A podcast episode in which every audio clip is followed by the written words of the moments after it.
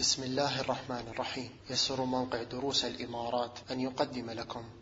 أعوذ بالله من الشيطان الرجيم. بسم الله الرحمن الرحيم. يا أيها النبي إذا طلقتم النساء فطلقوهن لعدتهن وأحصوا العدة واتقوا الله ربكم لا تخرجوهن من بيوتهن ولا يخرجن إلا إلا بفاحشة مبينة. وتلك حدود الله. ومن يتعد حدود الله فقد ظلم نفسه. لا تدري لعل الله يحدث بعد ذلك أمرا. فإذا بلغن أجلهن فأمسكوهن بمعروف أو فارقوهن بمعروف وأشهدوا ذوي عدل منكم وأقيموا الشهادة لله ذلكم يوعظ به من كان يؤمن بالله واليوم ومن يتق الله يجعل له مخرجا ويرزقه من حيث لا يحتسب ومن يتوكل على الله فهو حسبه ان الله بالغ امره قد جعل الله لكل شيء قدرا. واللائي يئسن من المحيض من نسائكم إن ارتبتم فعدتهن فعدتهن ثلاثة أشهر واللائي لم يحضن. وأولاة الأحمال أجلهن أن يضعن حملهن ومن يتق الله يجعل له من أمره يسرا ذلك أمر الله أنزله إليكم ومن يتق الله يكفر عنه سيئاته ويعظم له أجرا. أسكنوهن من حيث سكنتم من وجدكم ولا تضاروهن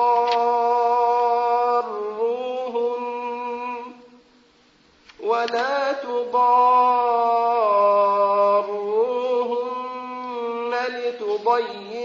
عليهن وإن كن أولات حمل فأنفقوا عليهن حتى فأنفقوا عليهن حتى يضعن حملهن فإن أرضعن لكم أجورهن وأتمروا بينكم بمعروف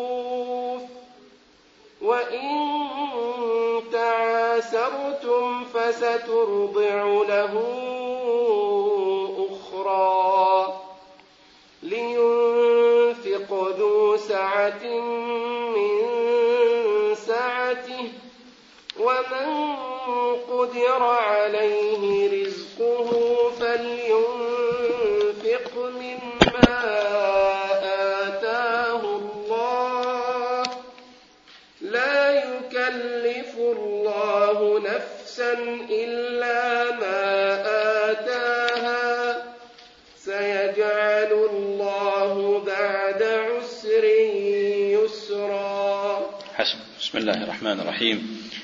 إن الحمد لله نحمده ونستعينه ونستغفره ونعوذ بالله من شرور أنفسنا ومن سيئات أعمالنا. من يهده الله فلا مضل له ومن يضلل فلا هادي له وأشهد أن لا إله إلا الله وحده لا شريك له وأشهد أن محمدا عبده ورسوله صلى الله وسلم وبارك عليه وعلى آله وأصحابه وسلم تسليما مزيدا.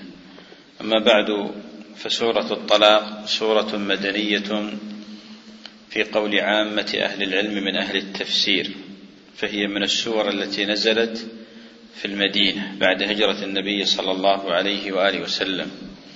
وهذه السورة تتحدث أو موضوعها كما هو ظاهر قضية اجتماعية من أهم القضايا وهي قضية الطلاق.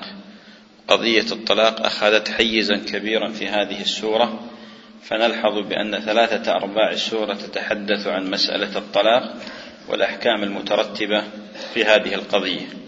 ولا يخفى أن الطلاق كان في الجاهلية ليس له قانون ولذلك كان الأمر فوضى عند العرب في الجاهلية فكان أحدهم يطلق من دون عدد حتى إذا شاربت المرأة على نهاية العدة راجعها وهكذا يضرون بالمرأة ويؤذونها في مثل هذه القضية.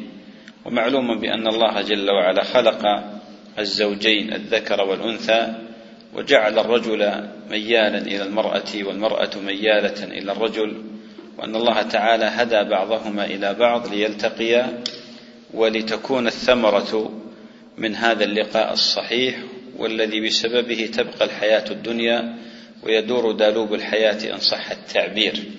وجعل الله جل وعلا الزواج سكنا ومودة ورحمة وأن الطلاق أمر عارض استثنائي. إذا لم تقم حياة الزوجين على وفاق ولا يمكنهما العيش مع بعضهما لهما أن يفترقا وذلك بالطلاق. والطلاق هو حل عقد الزوجية حل عقد الزوجية. لكن الشريعة حينما جاءت بمسألة الأحكام جاءت بها على وفق العدل على وفق العدل فليس للزوج الحرية في عدد الطلاق وإنما له ثلاث طلاقات وإنما له ثلاث طلقات وليس له أيضا الحرية في التطليق في كل وقت فهناك كما سيمر معنا طلاق بدعي وهذا الطلاق هو محرم وذلك لأنه يضر, يضر بالمرأة. والملاحظ أيضا بأن الطلاق يعد الإجراء الأخير بالنسبة لما يحصل بين الزوجين من شقاق وما يحصل بينهما أو ما يحصل من أحدهما من نشوز. فيلجأ إلى الطلاق السني الذي هو طلقة واحدة في طهر لم يمسها فيه وذلك بعد استنفاذ جميع الجهود وبذل جميع الأمور التي يمكن أن يعود أن تعود المياه إلى إلى مجاريها. فإذا لم تعد المياه إلى مجاريها ولم تصلح حياتهما حياتهما آه، عاد آه، ذهب الرجل ليطلق طلقة واحدة في طهر لم يمسها فيه ثم يتركها في بيته كما سيرد تفصيله حتى إذا قاربت نهاية العدة إما أن يمسكها يسرحها بإحسان وإما أن يمسكها بمعروف ولا شك أن هذا فيه فرصة. للتريث والتروي وأن الزوج ربما يراجع حساباته والزوجة تراجع حساباتها هل في الطلاق مصلحة أم مفسدة؟ ولذلك بعض الأزواج يركبون الأحمقات والجهالات فيطلقون مباشرة فيقعون في الحرج والضيق. لماذا؟ لأنهم لم يسلكوا مسلك النبي صلى الله عليه وسلم في قضية التطليق. وأيضا الشريعة أعطت الإنسان مهلة للتفكير والتروي. وما عليه حال الناس الآن في الحقيقة هو مخالف مخالف لكتاب الله ولسنة النبي صلى الله عليه وآله وسلم. والآن الطلاق يمثل ظاهرة في المجتمعات العربية والخليجية على وجه الخصوص. ظاهرة خطيرة مقلق. لأن الطلاق ليس مفسدة فقط للزوجة أو مفسدة للزوج. لا له, له تبعات وله ذيول. قد تؤثر على تركيبة المجتمع وبنية المجتمع وأمن المجتمع وما يحصل بعد ذلك من انحراف خطير. ولذلك مطالب رفع مستوى الثقافة عند الناس الثقافة الشرعية في قضية التطليق وأنه ينبغي للأزواج وللزوجات أن يفهموا معنى الطلاق وأن الحكمة منه. وقد جاء في إسناد لا بأس به وقد جوده شيخنا الشيخ عبد العزيز بن باز رحمة الله عليه وهو أبغض الحلال إلى الله الطلاق. أبغض الحلال إلى الله الطلاق. والمعنى لو كان شيئا من الحلال بغيضا لكان الطلاق لكان الطلاق. ولذلك الطلاق هو الإجراء الأخير والنهائي والنهائي.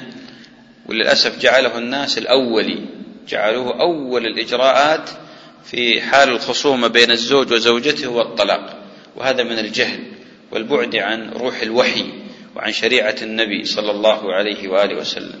إذا هذه السورة من أهم السور التي تعالج قضية اجتماعية لا يستطيع المجتمع الانفكاك عنها وذلك لأنها حاجة ولأجل هذا العلماء من الفقهاء رحمهم الله تعالى يرون بأن النكاح تجري عليه الأحكام التكليفية الخمس فقد يكون واجبا وقد يكون مندوبا وقد يكون محرما وقد يكون مكروها وقد يكون مباحا على حسب الحال التي عليها. عليها الأزواج. يقول الله جل وعلا: يا أيها النبي إذا طلقتم النساء فطلقوهن لعدتهن وأحصوا العدة.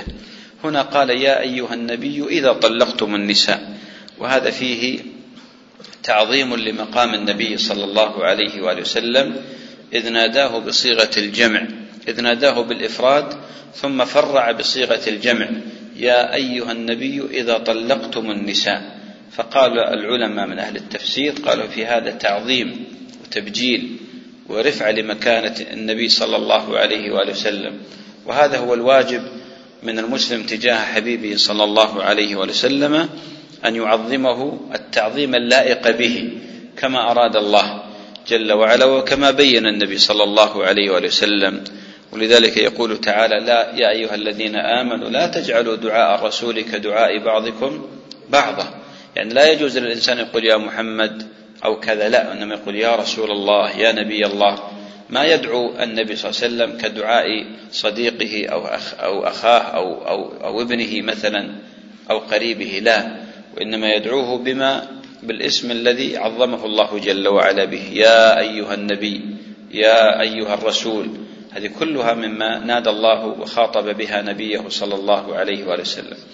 وقال بعض أهل العلم في قوله جل وعلا يا أيها النبي إذا طلقتم النساء قال المقصود هنا الخطاب للأمة. والنبي عليه الصلاة والسلام هو رأس هذه الأمة هو رأس هذه الأمة فهو الخطاب لجميع الأمة يعني ينسحب على جميع الأمة.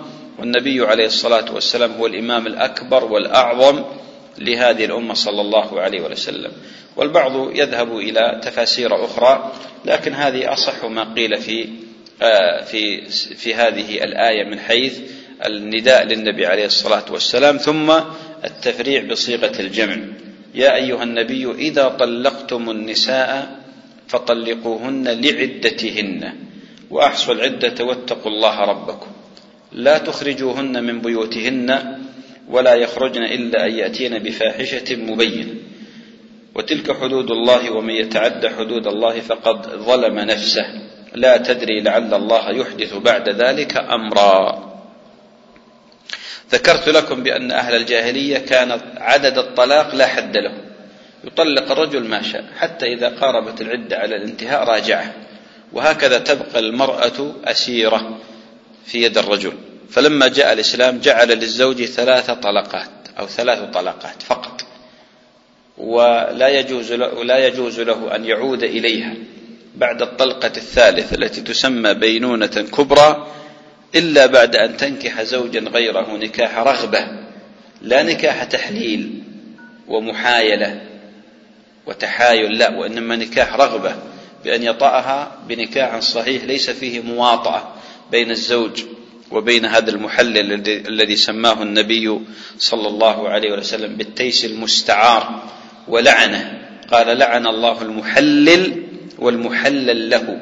ولذلك على القول الراجح من أقوال أهل العلم وهو اختيار شمس الدين أبي عبد الله بن القيم رحمة الله عليه أن نكاح المحلل باطل وأنها لا تعود لزوجها. لا تعود لزوجها. تعرفون نكاح المحلل؟ تعرفون صورته؟ موجود في أغلب البلاد العربية والإسلامية. الرجال الرجل يطلق امرأته بالثلاث. طبعا ما ترجع له فإيش يعمل؟ يتحايل. فيروح يعطي واحد فلوس يقول أعقد عليها الليلة وطلقها بكرة ولا يدخل عليها حتى يحللها له. هذا هو التيس المستعار. هذا التيس المستعار. وفي كل مصر وبلد اسم. بعضهم يسميه كبري بعضهم يسميه ما أدري يسميه. المقصود بأن النبي صلى الله عليه وسلم سماه تيس مستعار. التيس المستعار.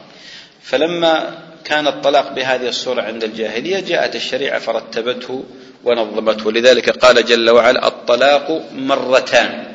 ما معنى مرتان؟ يعني مرة مرة. مرة بعد مرة. يعني هكذا الطلاق مرتان. يطلق الأولى ثم يطلق الثانية وفي الثالثة تنتهي المرأة ولا لا يستطيع العودة إليها إلا بما ذكرنا من النكاح الصحيح. ولقد ورد أن النبي عليه الصلاة والسلام طلق حفصة بنت عمر أم المؤمنين رضي الله عنها وقد جاء هذا بإسناد مرسل وبعض أهل العلم يحسن إسناده. النبي عليه الصلاة والسلام طلق حفصة بنت عمر في قصة مشهورة لما أخبرت بالسر الذي أخبرها به النبي عليه الصلاة والسلام. فجاء جبريل فأمر النبي عليه الصلاة والسلام بردها وقال إنها صوامة قوامة. فردها النبي عليه الصلاة والسلام. والطلاق ليس شرا محضا. وقد يكون أيضا ليس شرا راجحا. بل قد يكون مصلحة راجحة متى؟ في حال تعسر استمرارية العلاقة بين الزوج وبين زوجته. فإذا تعسرت العلاقة وسدت الطرق وتأزمت المشاكل بين الزوجين قد يكون حل من الحلول. ولذلك أنزله الله جل وعلا حكما شرعيا فقد يكون حلا. ولذلك أحيانا تصل الأمور إلى طرق مسدودة وتتعسر الأمور. فلا يستطيع الرجل أن يقيم حدود الله ولا تستطيع المرأة أن تقيم حدود الله ما زالت ما دامت أنها تحت سقف واحد مع هذا الزوج. ولذلك يكون الطلاق حلا. فالطلاق ليس شرا محضا وليس أيضا أحيانا في حالات ليس شرا راجحا بل قد يكون مصلحة راجحة في حالات في حالات. يا أيها النبي إذا طلقتم النساء فطلقوهن لعدتهن. هذه قيل اللام لام الاستقبال أو يقولون لعدتهن مستقبلات العدة مستقبلات العدة فطلقوهن لعدتهن. يعني مستقبلات العدة والمقصود بأن المرأة لا تكون لا يكون رحمها في وقت الطلاق مشغورا أو أو مشغولا. لا يكون الرحم مشغول ولا تكون أيضا مشغولة بشيء من الأمور أمور النساء كأن تكون حائضا أو نفسا. هذا هو المقصود ب فطلقوهن لعدتهن. ولذلك طلاق السنة ما هو؟ أن يطلق الرجل امرأته في طهر لم يجامعها فيه لم يمسها فيه. ولذلك بعض الناس يقول لك يا أخي أنا أحيانا تستفزني المرأة وأطلق وقت الغضب على أي حال.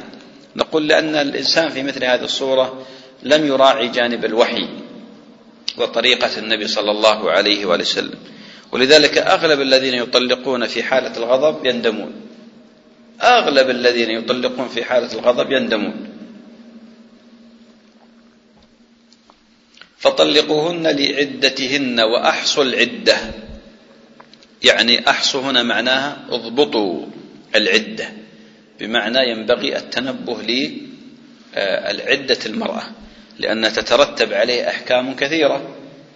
تترتب عليه أحكام كثيرة. فإذا لم تضبط عدة المرأة ربما إيش؟ حصل منكر عظيم. فقد تتزوج المرأة في العدة وهذا من من الذنوب الكبيرة.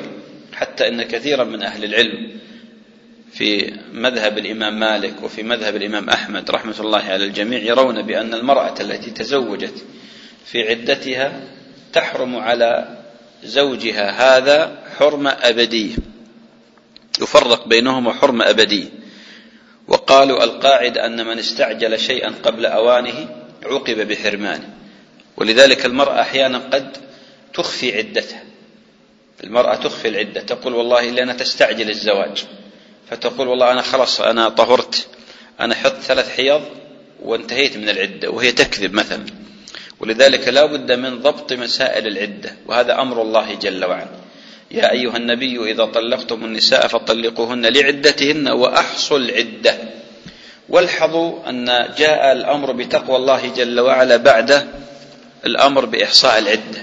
قال واتقوا الله. واتقوا الله ربكم. والأمر هنا بالتقوى له فائدة عظيمة وهي التذكير بأن الله تعالى مطلع عليك ناظر إليك يسمع كلامك ويرى حالك ويعلم خفايا الصدر. ولذلك المرأة التي التي تحاول مخادعة الناس لا تستطيع أن تخادع الله جل وعلا. فإذا اعتقدت بأنها تخفي شيء تستطيع إخفاء شيء من أمر العدة فلن تخفي عن الله جل وعلا. تخفي عن الله جل وعلا. ولذلك لو ادعت امرأة أنها أنها انتهت من العدة في شهر ها طولبت بالبينة. وهل يمكن للمرأة أن تنتهي من العدة في شهر؟ وجدت حالات بأن من النساء من حضن في شهر واحد ثلاث مرات. وجد. لكنها نادرة. والنادر لا حكم له كما هي القاعدة. الأصولية ولذلك يرجع إلى البينات وإلى القرائن وينظر إلى نساء أهلها. فقد يكون من النساء من تحيض في الشهر ثلاث مرات. وأيضا واتقوا الله ربكم أيها الرجال في مسألة التطليق ووقت التطليق أيضا أن الرجل لا يجوز له أن يطلق حسب مزاجه وذوقه وهواه لا وإنما يلتزم شرع الله. ولذلك الرجل الذي جاء إلى النبي صلى الله عليه وآله وسلم وقد طلق بالثلاث غضب النبي صلى الله عليه وسلم غضبا شديدا حتى قال أيلعب بكتاب الله وأنا بين أظهركم؟ فقام عمر أو غيره قال يا رسول الله مرني فلأضرب عنقه مرني فلأضرب عنقه من شدة ما رأى من غضب النبي صلى الله عليه وسلم. فقال الرسول دعه. المقصود بأن الإنسان أحيانا يعتقد بأن المسألة هذه حق كفلته الشريعة له. صحيح الشريعة كفلت لك هذا الحق لكن لا يجوز لك أن تتعسف في استعمال هذا الحق المتاح لك وأن تطلق على مزاجك وأن تطلق العدد الذي تريد. لا هذا من المحرمات. هذا من المحرمات. لذلك قال أيلعب بكتاب الله وأنا بين أظهركم؟ وهذا فيه يعني تشديد على مثل هذا الأمر. واتقوا الله ربكم.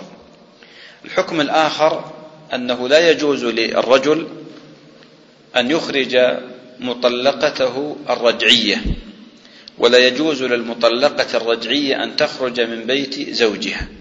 قال جل وعلا لا تخرجوهن من بيوتهن ولا يخرجن ولا يخرجن. وهذا حكم من أحكام الشرع. أنه لا يجوز للمرأة المطلقة طلاقا رجعيا أن تخرج من بيت زوجها. ولا يجوز للرجل الذي طلق امرأته طلاقا رجعيا أن يطردها من البيت. للأسف الشديد الآن إذا جئنا ننزل هذا على واقع الناس نجد أن أغلب الناس يطرد امرأته من البيت إذا طلقها طلقة واحد. يقول اطلعي من البيت أو اذهبي إلى أهلك. أو هي تشد عليها ثيابها وتخرج إلى بيت أهلها. وهذا غلط. هذا مخالفة لأمر الله جل وعلا. ولذلك قال الفقهاء رحمهم الله تعالى بأن المرأة المطلقة طلاقا رجعيا ينبغي لها أن تتعرض لزوجها. كيف ذلك؟ تلبس له أجمل الثياب وتضع أجمل الطيب وتتزين وتتنظف لعله يراجعها. لعله يراجعها. لماذا؟ لأن ما زالت زوجة التي طلقت طلقة واحدة ما زالت زوجة تسمى زوجة رجعية. ولذلك لو قدر أن الزوج مات في فترة العدة للمطلقة طلاقا رجعيا فإنها ترثه. ولو قدر أن هي ماتت فإنه يرثها. لماذا؟ لأنها طلق طلاقا رجعي. فهي زوجة ما زالت تسمى زوجة والطلاق يسمى رجعي. والأمر بيد الزوج لا بيد المفتي. ولا بيد القاضي. ولذلك المطلق طلاقا رجعيا لا يحتاج إلى مفتي ولا إلى قاضي لا يحتاج إلا إلى شهود كما سيأتي بيانه وتفصيله هل هو على الوجوب أو على الندب وإنما يحتاج إلى فقط إعلام أهله بأنه طلق وراجع زوجته. هذه الطلاق الرجعي وهي الطلقة الواحدة في طهر لم يمسها فيه. لا تخرجوهن من بيوتهن ولا يخرجن إلا هذا استثناء أن يأتين بفاحشة مبينة. الفاحشة هذه التي هي بينة بيانا ظاهرا غير خفي قيل أن تزني. فإذا زنت أخرجها زوجها من البيت ليقام عليها الحد يعني سلمها للسلطات أو لولي الأمر أو للسلطان ليقيم عليها الحد. وقيل الفاحشة البينة أن تأتي بالفحش من القول. أو السوء من الخلق بأن مثلا تفعل أعمالا هي من مقدمات الفاحشة أو من وسائلها وذرائعها. وقال بعض أهل العلم أهل التفسير إلا أن يأتين بفاحشة مبينة قالوا هي أذية الزوج وأهل الزوج. كأن يطلقها مثلا طلقة رجعية فتستمر في شتم الزوج. شتم أم الزوج وأبو الزوج وأخت الزوج وأخو الزوج مثلا فيكون لسانها سليط على الرجل ولا يستطيع احتمالها. يقول هنا له أن يخرجها إلى بيت أهلها مثلا. له أن يخرجها إلى بيت أهله إذا الأصل أن المطلقة طلاقا رجعيا لا تخرج من البيت لا بنفسها ولا يجوز لزوجها أن يخرجه أن يخرجها إلا في حالة واحدة وهي إذا أتت بفاحشة. بمعنى أن بقاءها مفسدة. بقاءها مفسدة وليس مصلحة. وإلا الأصل أن المرأة تبقى تتزين للزوج وتتعرض له وتحادثه ويحادثها. لا كما يفعل العامة الآن. إذا طلق امرأته طلقة واحدة احتجبت عنه. هذا خطأ. هذا الاحتجاب متى يكون؟ ها؟ سيه في البينونة الكبرى. في البينونة الكبرى. تحتجب المرأة عن زوجها. طيب الطلاق على نوعين بينونة كبرى وبينونة صغرى. من يعطيني البينونة الصغرى؟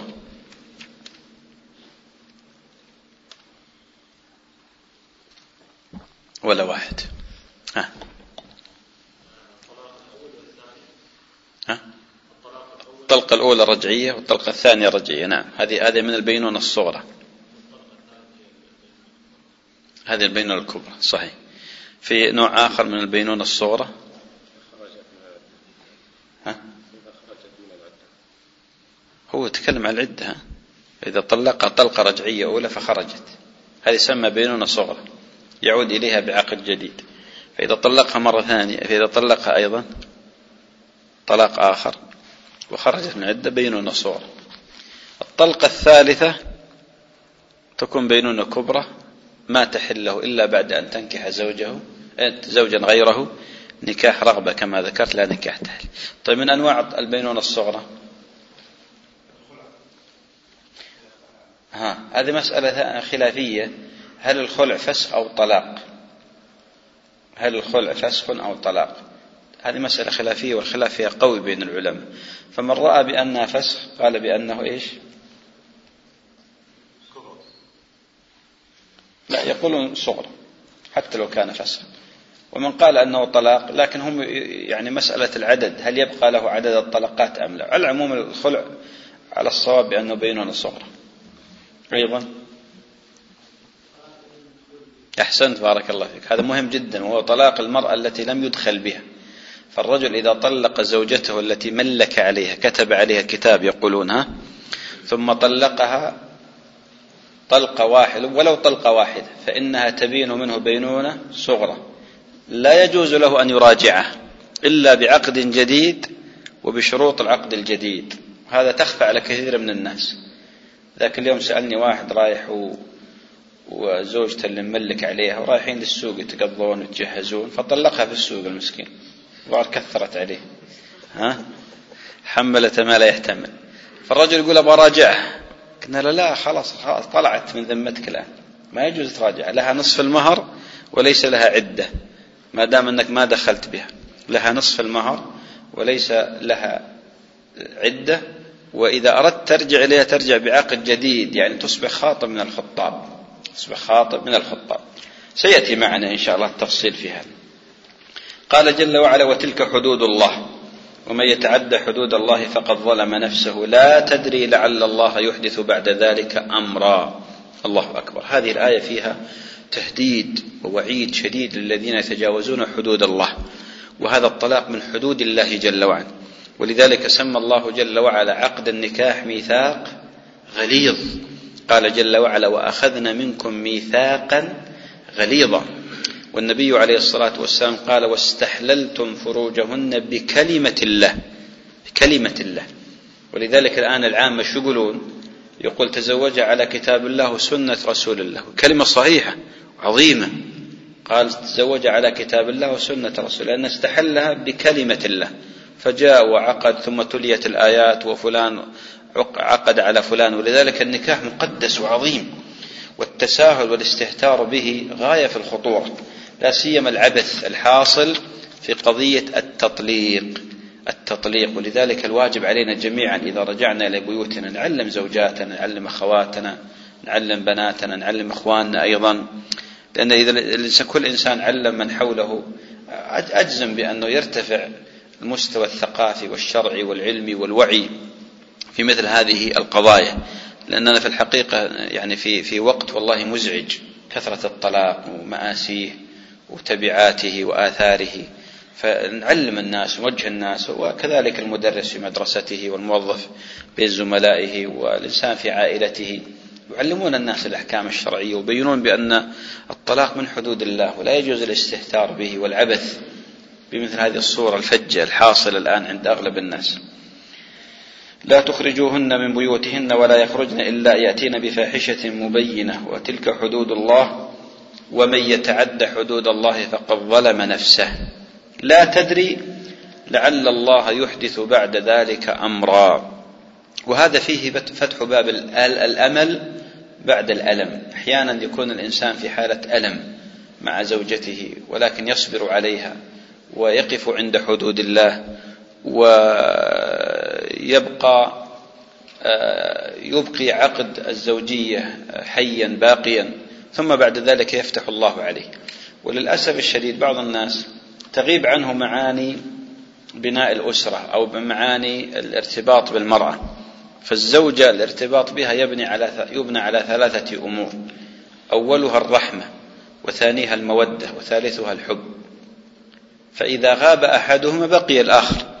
وللأسف الشديد بعض الناس قد لا يحب امرأته يكره امرأته فيذهب فيطلق. وهذا هذه هذا من أعظم من أعظم الحمق والجهل. أين المودة وأين الرحمة؟ إذا غاب الحب وغابت المودة بقيت قاعدة المحبة الأساس الأصلية التي يرجع إليها وهي الرحمة أن ترحم هذه المرأة وأن تنظر إلى يعني أيامها الحلوة معك كيف أنها خدمتك ورعتك. ولذلك جل وعلا قال فإن كرهتموهن فعسى أن تكرهوا شيئا ويجعل الله فيه خيرا كثيرا. ما يدري الإنسان قد يبارك الله جل وعلا له بهذه المرأة يبارك له في ماله ويبارك له في ولده. قد تكون هذه المرأة سبب من أسباب دخوله الجنة وما يدري. قد تكون سبب من أسباب إنجاب ذرية صالحة. صالحة. قد يكون من العلماء قد يكون ممن ينفع الله عز وجل بهم البلاد والعباد. فيصبر, فيصبر عليه يصبر عليه. ما دام أنها لم ما دام أنها راغبة ولا تريد فراق زوجها ولم يكن بينهما من المشاكل التي ليس لها حل. لا. ولذلك قال جل وعلا لا تدري لعل الله يحدث بعد ذلك أمرا. ثم قال جل وعلا فإذا بلغن أجلهن فأمسكوهن بمعروف أو, سر أو فارقوهن بمعروف وأشهدوا ذوي عدل منكم وأقيموا الشهادة لله. فإذا بلغن أجلهن بلغن يعني شارفن على انتهاء العدة. شارفن على انتهاء العدة. فإذا بلغن أجلهن فأمسكوهن بمعروف أو فارقوهن بمعروف. فإذا قربت على انتهاء العدة فالزوج مخير الآن. إما أن يمسكها بمعروف ويقول راجعتك وإما أن يفارقها بمعروف. يتركها ما دام أنه يعتقد ويجزم ويغلب على ظنه بأنه لا تستقيم الحياة معه. فإذا بلغن أجلهن فأمسكوهن بمعروف أو فارقوهن بمعروف. وأشهدوا ذوي عدل منكم يعني على الرجعة. أشهدوا ذوي عدل منكم على الرجعة فإذا أراد الزوج أن يراجع زوجته أشهد ذوي عدل ذوى عدل من أهله من بيئته من عائلته لأنهم أدرى بالأحوال. وهل الشهادة واجبة أم لا؟ جمهور الفقهاء على أنها مندوب إليها مسنون. يعني للإنسان أن يراجع زوجته من دون إشهاد وهذا عليه جماهير أهل العلم. والقول الثاني ما ذهب إليه بعض فقهاء الشافعية وبعض فقهاء الحنابلة وهو اختيار تقي الدين أبي العباس شيخ الإسلام ابن تيمية رحمة الله عليه ذهبوا إلى وجوب الإشهاد ذهبوا إلى وجوب الإشهاد وقالوا بأن بأن الله تعالى هنا أمر قال وأشهدوا والأمر للوجوب كما هي القاعدة وليس هناك ما يصرف الوجوب إلى إلى الندب والصواب قول الجمهور.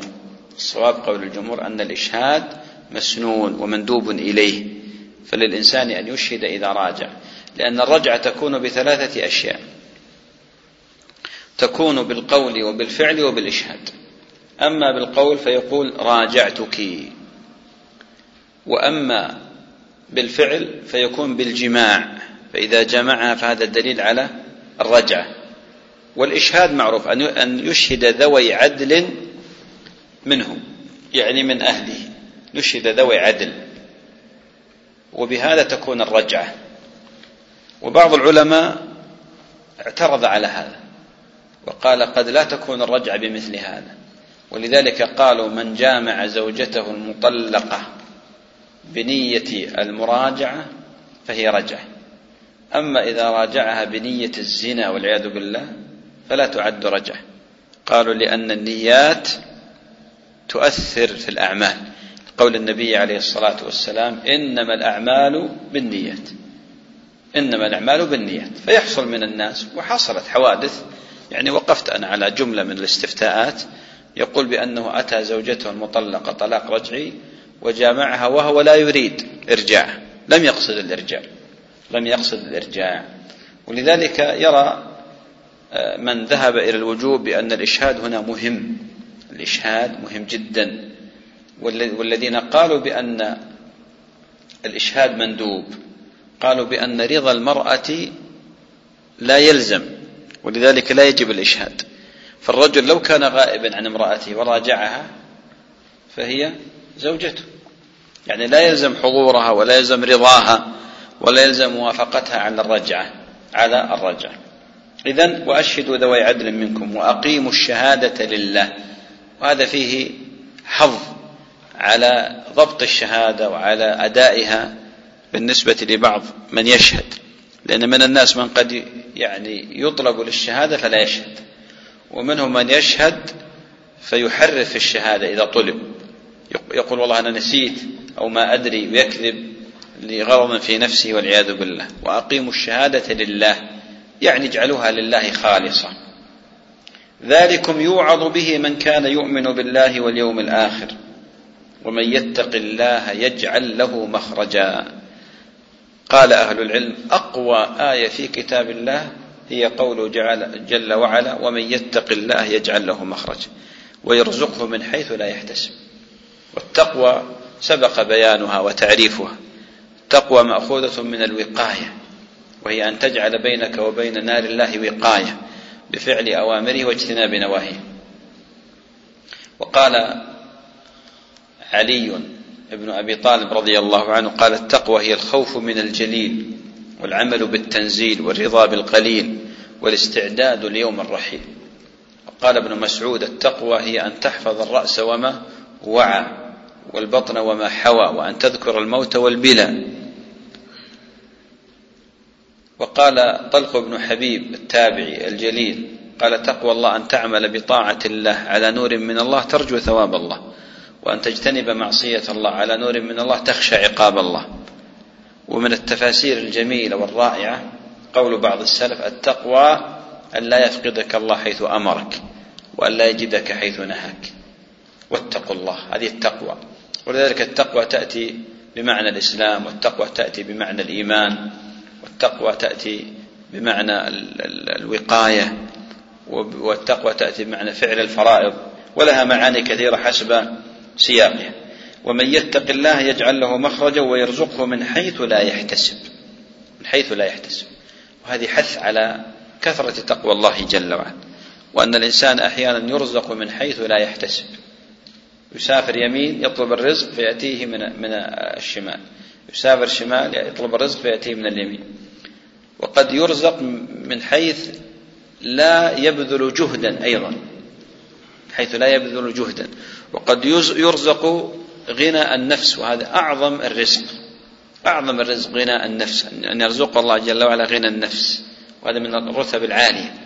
وقد جاء في حديث لا يخلو إسناده من نظر أن رجلا من الصحابة اسمه عوف بن مالك الأشجعي وقد أسر ابن له عند المشركين. فجاء للنبي صلى الله عليه وسلم يسأله يذكر له حال ابنه في الأسر والتعذيب وكذا.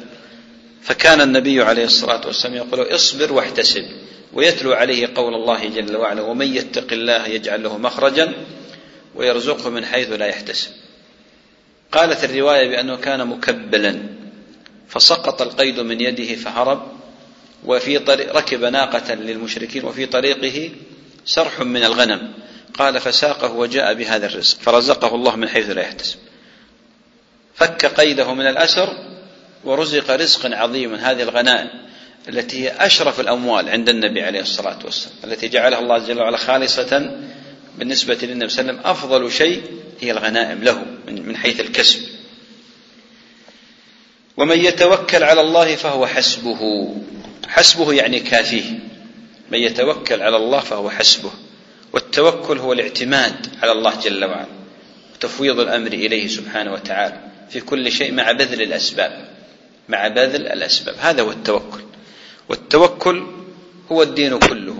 إذا تأمل الإنسان في التوكل يجد أنه الدين كله.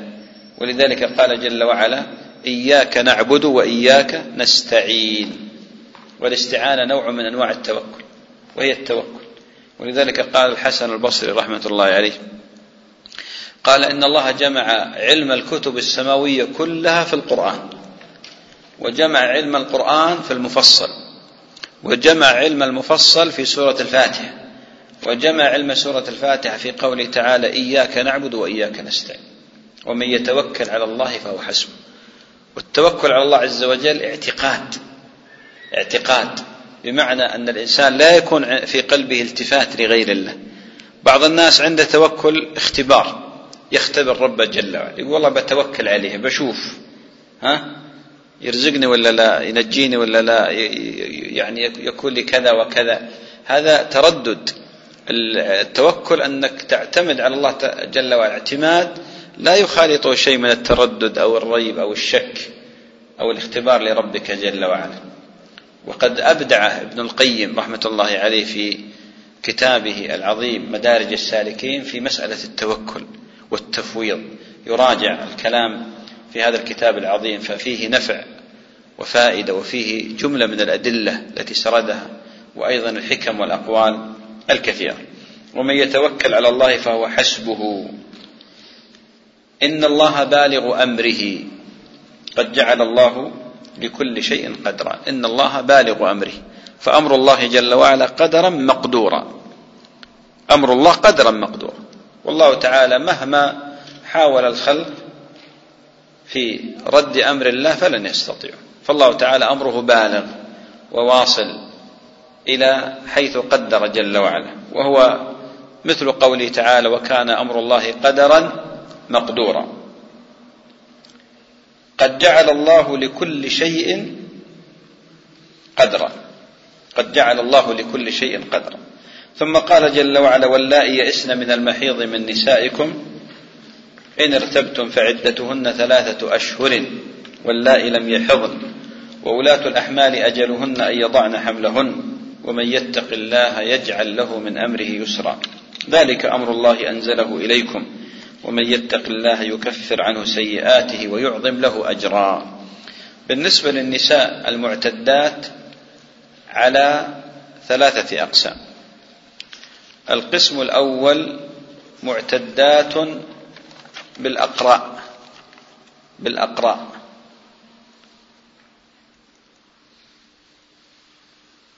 والقرء اختلف فيه هل هو الحيض أم الطهر. على قولين مشهورين عند الفقهاء رحمهم الله تعالى. فمن ذهب إلى أن القرء هو الحيض قال تعتد بالحيض. ومن قال بأن القرء هو الطهر قال تعتد بالأطهار. ولفظة القرء محتملة للطهر ومحتملة للحيض. المعتد النساء اللاتي يحضن عدتهن ثلاث حيض. عدتهن ثلاث حيض. هذا المعتد هذا النساء اللاتي يحضن اللائي يحضن. الثاني الآيسات من الحيض. الآيسات من الحيض أو التي لم تحض أصلا. لم تحض أصلا وهي الصغيرة. صغيرة زوجت ولم تحض. فعدتهن بالأشهر ثلاثة أشهر. عدتهن ثلاثة أشهر. والقسم الثالث المرأة التي تحيض لكنه يرتفع حيضها ولا تدري سببه سبب ارتفاعه. امرأة يضطرب تضطرب عندها العادة فتحيض. ولكن يرتفع الحيض حتى إنها لا تعرف متى يرجع إليه ولا تعرف السبب. هذه محل خلاف عند العلماء. فمنهم من قال تعتد بالأشهر. إلحاقا بالآيسات. ومنهم من قال تعتد بالحيض. لأنها على الأصل أنها تحيض. على الأصل أنها تحيض. ومنهم من ذكر أبعد الأجلين بالنسبة لها ينظر إليها.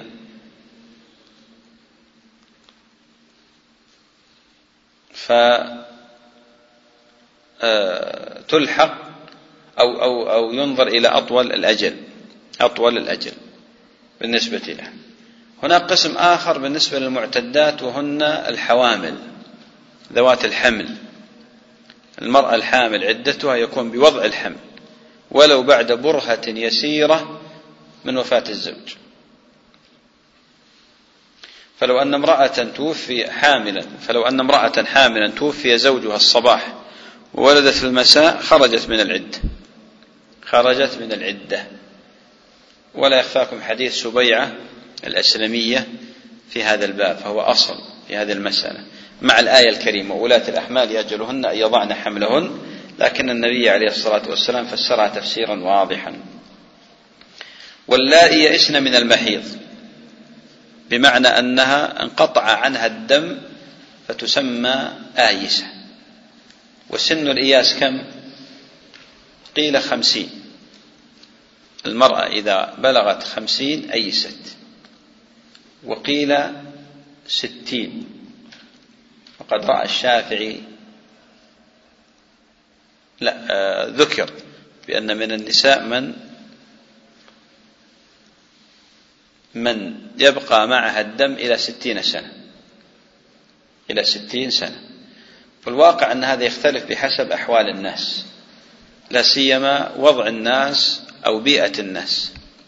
فإذا المناطق في مناطق تطول عدة تطول يطول بالنسبة للمرأة مسألة الدم. وبعض المناطق يكون سن الإياس هو الخمسين. وبعضهم يصل إلى إلى ستين. واللائي يئسن من المحيض من من نسائكم إن ارتبتم فعدتهن ثلاثة أشهر واللائي لم يحضن. إذا الآيسات واللائي لم يحضن عدتهن كم؟ ثلاثة أشهر. تعتد بالأشهر وليس بالحيض. ولذلك أغلب العامة الآن يجعلون العدة بالأشهر. معروف هذا؟ يعني العامة غالبا تقول تجد ثلاث أشهر. هذا خطأ. التي تمكث أو تلبث ثلاث أشهر العدة هي الآيسة أو اللاتي لم يحضن. أما التي تحيض فعدتهن بالحيض بالحيض. لقوله تعالى ثلاثة قروء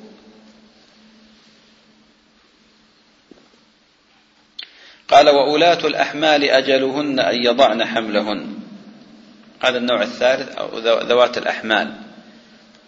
العدة تنتهي بوضع الحمل بوضع الحمل سواء كان قصيرا أم طويلا.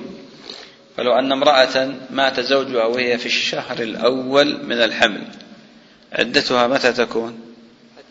حتى تضع لأن الله تعالى قال وأولاة الأحمال أجلهن أن يضعن حملهن أن يضعن حملهن. ثم قال جل وعلا ومن يتق الله يجعل له من أمره يسرا. وتقوى الله جل وعلا هنا تكون بفعل أوامره والوقوف عند حدوده والانتهاء عما نهى الله جل وعلا. عنه لأن الله تعالى قال بعد ذلك بعد هذه الأحكام ذلك أمر الله أنزله إليكم. ومن يتق الله يكفر عنه سيئاته ويعظم له أجرا. ثم بين جل وعلا بعض الأحكام المتعلقة بالمطلقات.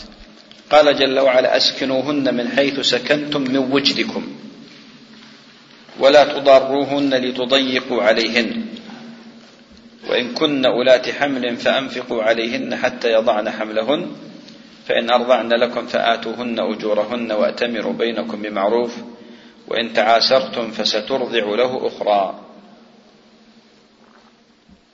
أسكنوهن من حيث سكنتم من وجدكم. هنا أمر بإسكان المرأة المطلقة طلاقا رجعيا. وهو الإسكان إسكانها في في بيته.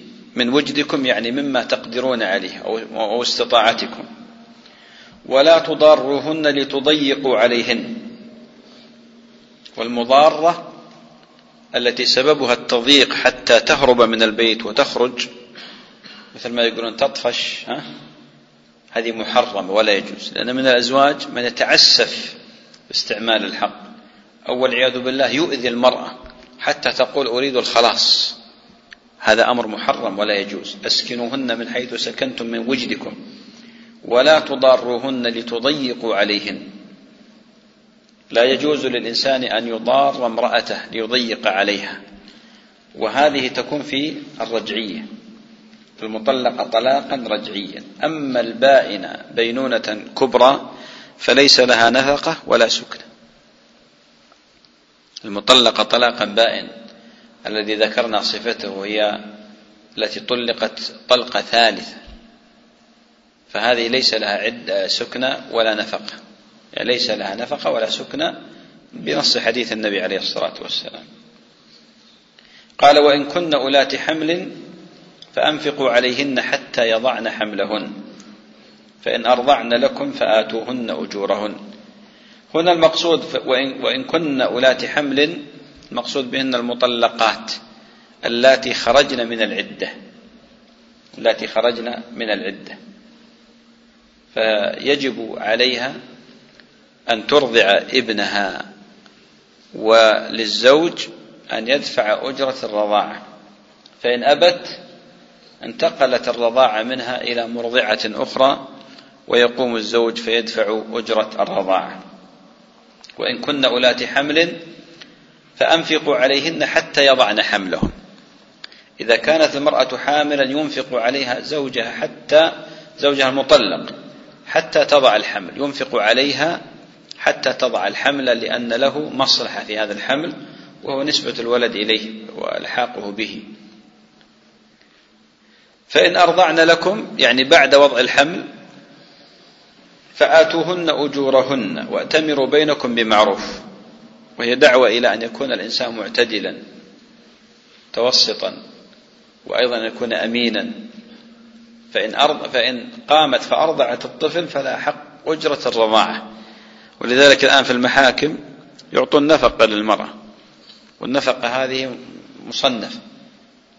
نفقة الحمل ونفقة الرضاعة ونفقة يعني إسكان الولد مثلا ما دام أنه في فترة الحضانة مع مع زوجه مع أمه مع أمه. قال فإن تعاسرتم فسترضع له أخرى. فإن تعاسرتم فسترضع له. إن أبت المرأة عن إرضاعها نقل إلى مرضعة أخرى وإن أبى هو أن يدفع الأجرة ألزم بذلك لأنه سيكون الضرر على هذا الطفل الذي لا ذنب له. ثم قال جل وعلا لينفق ذو سعة من سعته ومن قدر عليه رزقه فلينفق مما آتاه الله. لا يكلف الله نفسا إلا ما آتاها. سيجعل الله بعد عسر يسرا. سيجعل الله بعد عسر يسرا. المقصود هنا بأن الإنفاق على المرأة المطلقة آه، سواء كانت الحامل أو المرضعة يكون على حسب قدرة الزوج. ولأجل هذا الآن القضاة في المحاكم حينما يحصل مثلا طلاق بين المرأة وبين زوجها وعندهم أولاد يطلب القاضي راتب الزوج. ف وينظر في دخله الشهري ثم يبدأ الحساب على قدر الراتب. وهذه هذه قمة العدل لأنه لا يمكن الإنسان لكل إنسان أن تعطي أن أن تفرض على كل شخص نفقة واحدة، لماذا؟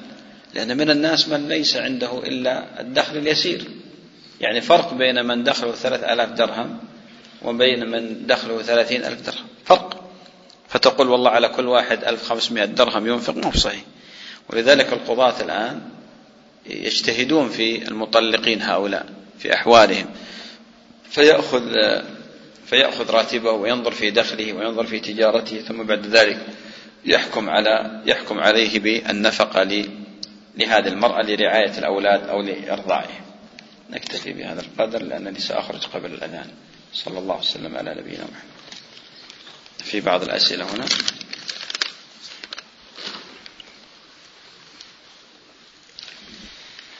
في الآيات التي في سورة النور في حادث الإفك من قوله تعالى لولا إذ سمعتموه ظن المؤمنون والمؤمنات إلى قوله عظكم الله نريد توضيحا لها جزيتم خيرا.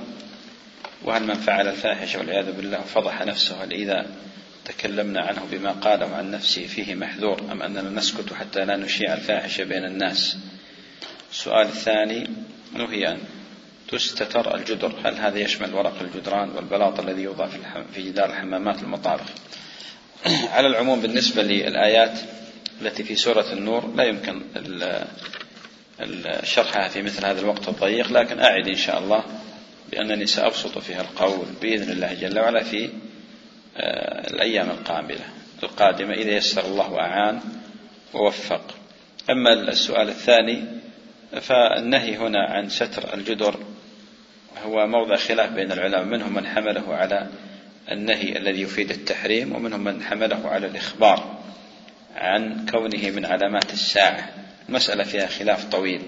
والأفضل للإنسان يتجنب خروجا من الخلاف يتجنب ستر الجدران بهذه الستائر أو كذا. طبعا الستر الكامل العام الشامل. أما الجزئي فلا حرج يعني على الشبابيك مثلا لا حرج. إذا قمت بتأجير بيت لشخص وأدخل البيت تلفاز ورأى به أشياء محرمة هل يأثم المؤجر؟ لا. بالنسبة للمؤجر لا يأثم بهذا. يعني بالنسبة لشخص أجر شخصا ظاهره الصلاح وظاهره أنه يعني رجل آه، من عامة الناس ليس ليس مشهورا بالفسق. لأن إذا كان مشهورا بالفسق لا يجوز. كأن يكون مثلا من أهل العرامة ومن أهل الفحش والفسق والفجور مشهور بها.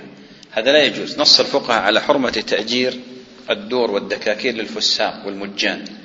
أما إذا كان ظاهره العدالة أو ظاهره أنه مثل ما يقول الناس عادي وعامي ثم أدخل هو شيئا محرما فالمؤجر لا ليس عليه إثم الإثم على المستأجر.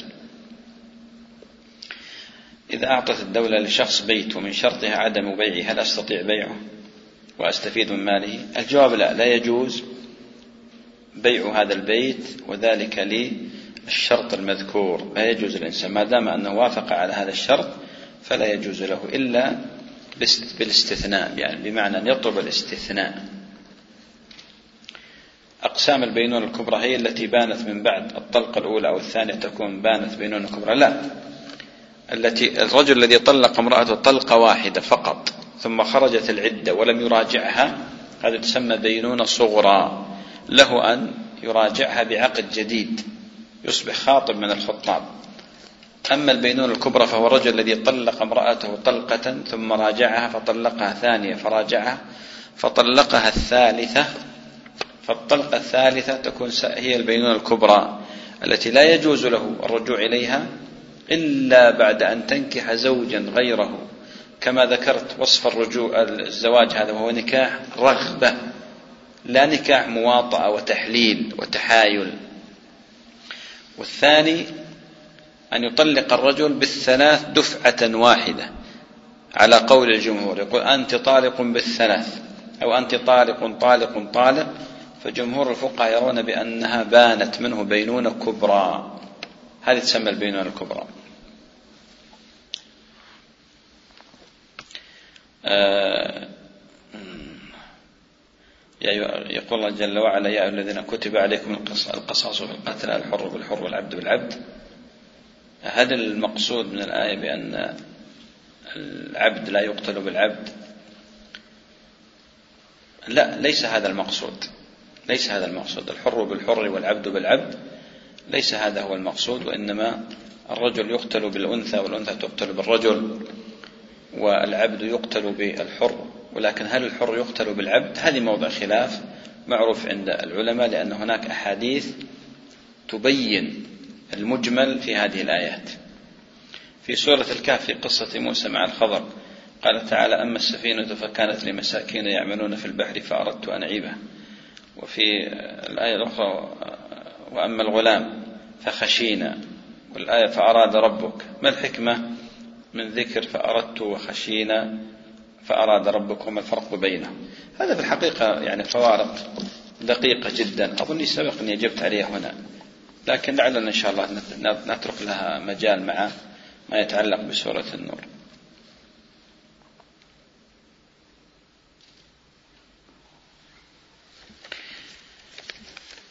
ما حكم من تزوج خمس زوجات؟ وأنجب من الخامسة أولاد هل يعتبر الزواج الخامس حكم حكم الزنا؟ وما هو أفضل كتاب من كتب السيرة النبوية؟ تنصح به كبداية لدارس السيرة. على العموم بالنسبة لمن تزوج زوجة خامسة هذا طبعا الحكم فيه للمحكمة للقضاء.